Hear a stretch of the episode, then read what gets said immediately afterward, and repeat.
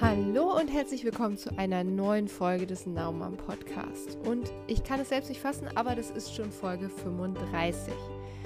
Und in der Folge 35 geht es um dein Leben als Working Mom und wie du schlauer arbeiten kannst, anstatt härter zu arbeiten. Hast du auch das Gefühl, immer mehr tun zu müssen, immer noch eine Schippe drauflegen zu müssen, um ans Ziel zu kommen?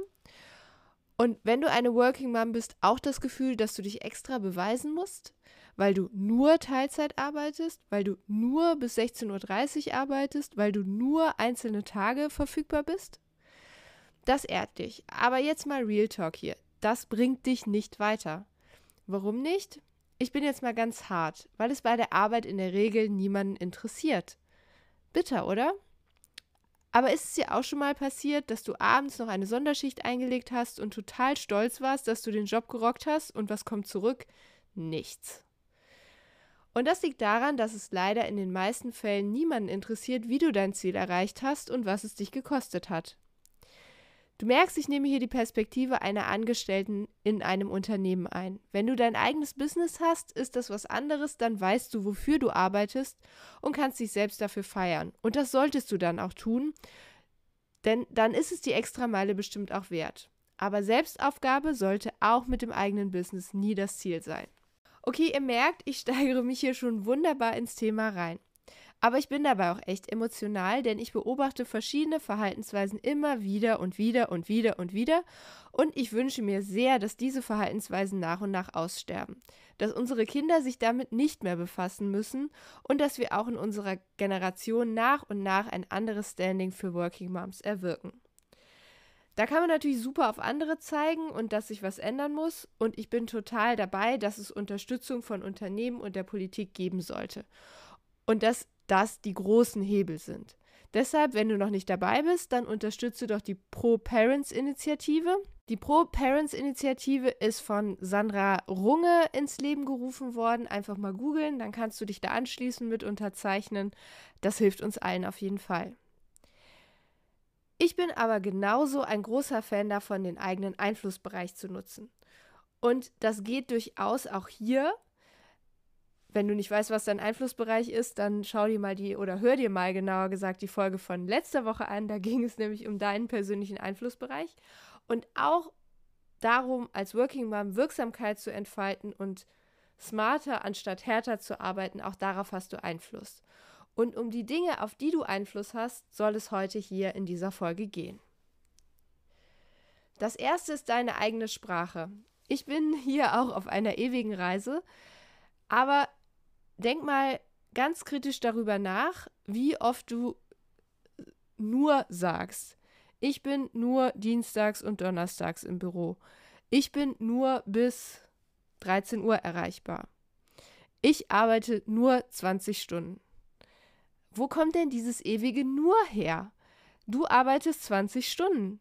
So what? Ich kenne Frauen, die arbeiten in 20 Stunden mehr weg als andere in 40 oder 45 hier kommen wir natürlich wieder zu diesem Punkt, dass es in unserer Gesellschaft immer noch so ist, dass Vollzeit normal ist und das daran gemessen wird. Und da kommt auch das nur her. Aber was du auf jeden Fall ändern kannst, ist deine Arbeitsleistung und deinen Einsatz nicht klein zu reden, sondern ihn einfach nur so darzustellen, wie er ist. Du bist 20 Stunden verfügbar und aus den 20 Stunden holst du einiges raus. Das zweite ist dein Kalender. Wenn du bei der Arbeit mit einem ähm, virtuellen Kalender arbeitest, auf den auch andere Leute Zugriff haben und in den auch andere Leute reinschauen können, dann ist es super wichtig, in deinem Kalender Grenzen auch deutlich zu machen. Wenn du nach 18 Uhr nicht arbeitest oder nach 14 Uhr oder nach 12 Uhr, wie auch immer, dann macht es deutlich, dann bist du abwesend. Und zeig das auch anderen, damit du Grenzen setzt, die dann auch eingehalten werden. Und das ist das nächste. Wenn andere deine Grenzen nicht einhalten, dann ist das deren Sache. Das heißt noch lange nicht, dass du das mitmachen musst und zu jeder Anfrage Ja sagen musst. Ich habe das eine ganze Zeit lang gemacht, da habe ich gar keine ähm, Grenzen in meinem Kalender gehabt und habe auch nichts gesagt und nicht interveniert, egal zu welcher Zeit mir Termine eingestellt wurden. 8 Uhr morgens, 18.30 Uhr abends. egal. Ich habe immer einfach auf Ja annehmen geklickt und habe mir immer gedacht, ja, derjenige, der den Termin eingestellt hat, wird sich schon was dabei gedacht haben. Geht wahrscheinlich nicht anders. Irgendwann ist mir das dann einfach über den Kopf gewachsen und viel zu viel geworden. Und deshalb habe ich angefangen, Grenzen zu setzen und diese auch durchzusetzen. Unglaublicherweise ist dabei gar nichts Schlimmes passiert. Also ich habe Termine abgesagt, habe gesagt, um die Uhrzeit kann ich nicht, ich könnte alternativ dann und dann oder mach den Termin halt ohne mich. In den meisten Fällen wird der Termin tatsächlich einfach verschoben und keiner regt sich darüber auf.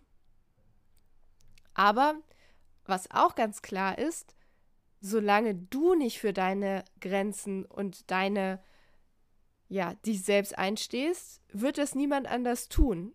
Niemand wird sagen, ah, ich überleg mal, ich weiß ja, die Verena ist äh, zwar berufstätig, aber die hat ein Kind. Wahrscheinlich ist es nicht so clever, wenn man kurz vor der Zubettgehzeit einer Dreijährigen noch einen Termin einstellt. Darüber denkt einfach keiner nach. Ist auch okay. Ist ja nicht deren Leben, ist ja mein Leben. Deshalb ist es auch meine Aufgabe, da meine Grenzen zu schützen. Genauso frag dich, wo sind deine persönlichen Grenzen und welche Grenzen möchtest du schützen? Und dann steh dafür ein. Am Ende passiert höchstwahrscheinlich nichts Schlimmes. Und was kann schon Schlimmes passieren? Dass die Leute sagen, sie müssen das aber möglich machen. Mehr kann ja nicht sein. Und auf der anderen Seite was hast du davon, wenn du immer wieder deine eigenen Grenzen verschiebst? Am Ende gar nichts. Und es wird auch keiner sagen, oh, ich bin ihnen so dankbar, dass sie immer persönlich zurückgesteckt haben und das alles hier im Job investiert haben. Das wird wahrscheinlich nicht passieren. Oder falls es dir passiert, dann äh, schreib mir gerne an verena.verenaschul.de, weil das wäre auch toll, wenn ich sowas mal hören würde. Ähm, tatsächlich kenne ich das in der Form nicht. Kommen wir zu was, was aus meiner Sicht einfacher ist, weil da muss man sich nicht mit anderen Leuten auseinandersetzen und nicht so in die Opposition gehen. Der Frage, was du wann machst. Es ist so, dass wir Menschen unterschiedlich sind, das ist ja allen klar, aber wir haben auch unterschiedliche zeitliche Rhythmen. Es gibt Leute, die sind morgens früh um 5 Uhr top leistungsfähig, andere abends um 22 Uhr. Jetzt kannst du dir wahrscheinlich deine Arbeitszeit nicht hundertprozentig flexibel aussuchen, aber wenn du Spielräume hast bei deiner Arbeitszeit und dir ein bisschen einteilen kannst, was du wann machst, dann frag dich mal, wann kann ich besonders fokussiert arbeiten und wann nicht. Und die Zeiten, wo du wirklich fokussiert arbeiten kannst, wo du persönlich von dir sagst, dass du deine beste Energie hast, das sollten die Sei Zeiten sein, an denen du Fokusarbeit übernimmst. Also alleine kon ähm, konzentriert an Dingen arbeitest. Die Zeiten, wo du sagst, oh, das sind jetzt nicht so meine energetischsten, da ist auch Austauscharbeit gut, also Meetings und ähnliches, wo man auch viel zuhören muss, wo man sich immer wieder im Austausch beteiligt, aber nicht die ganze Zeit fokussiert an einer Sache rumdenkt. Deshalb, wenn du da Gestaltungsspielräume hast, dann schau mal, was du wann, wo, wie machen kannst daraus. Ich persönlich bin morgens am konzentriertesten und dann nimmt es über den Tag äh, so langsam ab. Deshalb versuche ich auch die ersten Termine nicht ganz so früh im Kalender zu haben, so dass ich morgens noch die Chance habe, vorher ein bisschen was wegzuarbeiten, weil das hilft mir einfach ähm, mit einer guten Energie in den Tag zu kommen und die Energie auch zu halten. Ich äh, persönlich ähm, braucht es immer, dass ich Sachen erledigt habe, dann geht es mir besser. Ist gar nicht so, dass irgendwer anders das einfordert, aber ich merke, wenn ich schon drei Häkchen setzen kann, bevor ich ins erste Meeting gehe, dann ist das super, dann hab, kann ich meine Energie viel länger hochhalten und fühle mich viel besser bei der Arbeit. Das vierte ist, mache mehr vom Gleichen, um Energie zu sparen. Was meine ich damit? Es macht total Sinn, Aufgaben zu bündeln. Also möglichst viel von der gleichen Aufgabe auf einmal zu machen. Ein äh, Beispiel aus dem Haushalt dazu ist das Bügeln. Mittlerweile, jetzt bei dieser ganzen Homeoffice-Zeit, bügele ich ehrlich gesagt kaum noch, aber wenn man mal bügeln muss, versuche ich jetzt immer möglichst viele Teile auf einmal wegzubügeln. Warum? Bei mir zu Hause zumindest äh, steht das Bügelbrett schön versteckt hinter der Tür im Schlafzimmer. Dann muss ich noch das Bügeleisen raussuchen, alles aufbauen, einstöpseln hier und da, warten, bis es richtig warm ist. In Summe wahrscheinlich so um die fünf Minuten.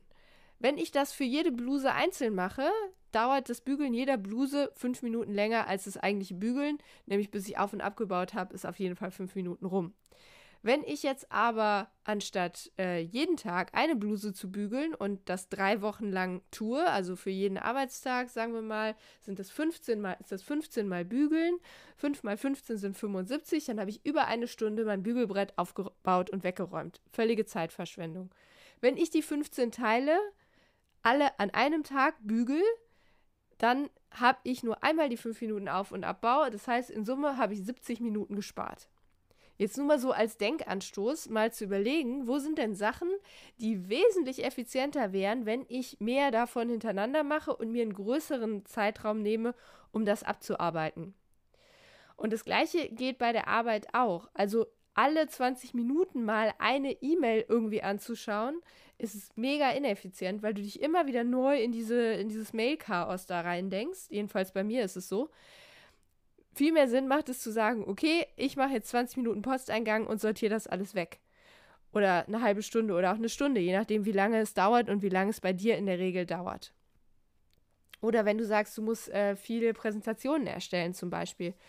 Wenn ich so das habe, dass ich mehrere Präsentationen parallel gerade irgendwie erstellen, korrigieren oder was auch immer machen muss, dann blocke ich mir dafür möglichst lange Zeit, also zwei oder drei Stunden, und sage mir, okay, in, den, in der Zeit mache ich jetzt nur Präsentationen. Und da gucke ich auch nicht links und nicht rechts.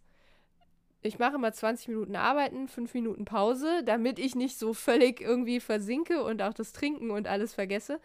Ähm, aber ich mache dann nicht noch mal schnell die Mail bearbeiten, die reinkommt, oder ähm, mal eben was nachgucken oder ach, ich habe ja irgendwie noch vergessen, das und das zu kaufen, das muss ich mir auch noch aufschreiben, sondern versuche wirklich bei dem der Thematik zu bleiben und es möglichst gebündelt abzuarbeiten. Und ich persönlich, dadurch, dass ich in einem großen Konzern arbeite, bin halt immer noch sehr stark beeinflusst von den Terminen, die auch andere Menschen mit mir machen. Ich merke aber, wenn ich mir diese Arbeitsblöcke setze, bleibt häufig nicht die ganze Zeit über, die ich mir dafür eigentlich genommen habe, aber es bleibt durchaus Zeit über, die ich dann bewusst und gebündelt nutzen kann. Dagegen, wenn ich nicht von vornherein meinen Kalender so strukturiere und solche Blöcke einbaue, dann habe ich immer zwischendurch mal eine halbe Stunde, mal 20 Minuten, mal eine Viertelstunde und da kriege ich halt nichts weggearbeitet. Und deshalb versuch dir möglichst Blöcke zu setzen, wo du gleichförmige Arbeit machst. Kann kannst du im Haushalt anwenden, kannst du auch bei der Arbeit anwenden. Ähm, wenn du jetzt so ein Büroarbeiter bist wie ich und äh, viele unterschiedliche Aufgaben aber hast, dann lohnt es sich zu versuchen, die stärker zu strukturieren. Neben der Zeit, die das tatsächlich spart, ähm, spart es auch äh, deine persönliche Energie, weil du dich nicht immer wieder neu in andere Arbeitsmodi reindenken musst. Also immer eine halbe Stunde allein arbeiten und eine halbe Stunde Meeting machen ist total schwierig, weil du immer wieder in eine andere Stimmung, in einen anderen Arbeitsmodus wechseln musst. Deshalb ist es wirklich sinnvoller, wenn du es strukturieren kannst, zu sagen, vormittags arbeite ich zum Beispiel alleine und äh, fokussiert und nachmittags baller ich mir dann die Meetings hintereinander weg. Das ist tatsächlich sinnvoller aus meiner Erfahrung heraus, um Energie und Zeit zu sparen. Und vielleicht hast du es schon mitbekommen auf äh, irgendwelchen äh, Kanälen, Social Media oder so.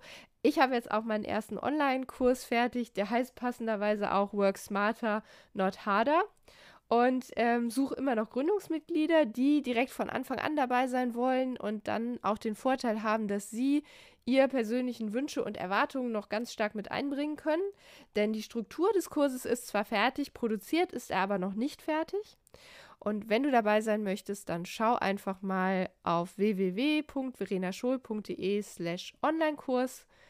Da findest du mehr Infos und wenn du Fragen dazu hast, schreib mir einfach an verena.verenaschul.de. Ansonsten bleib gesund, be happy, be now, sei eine Nauma.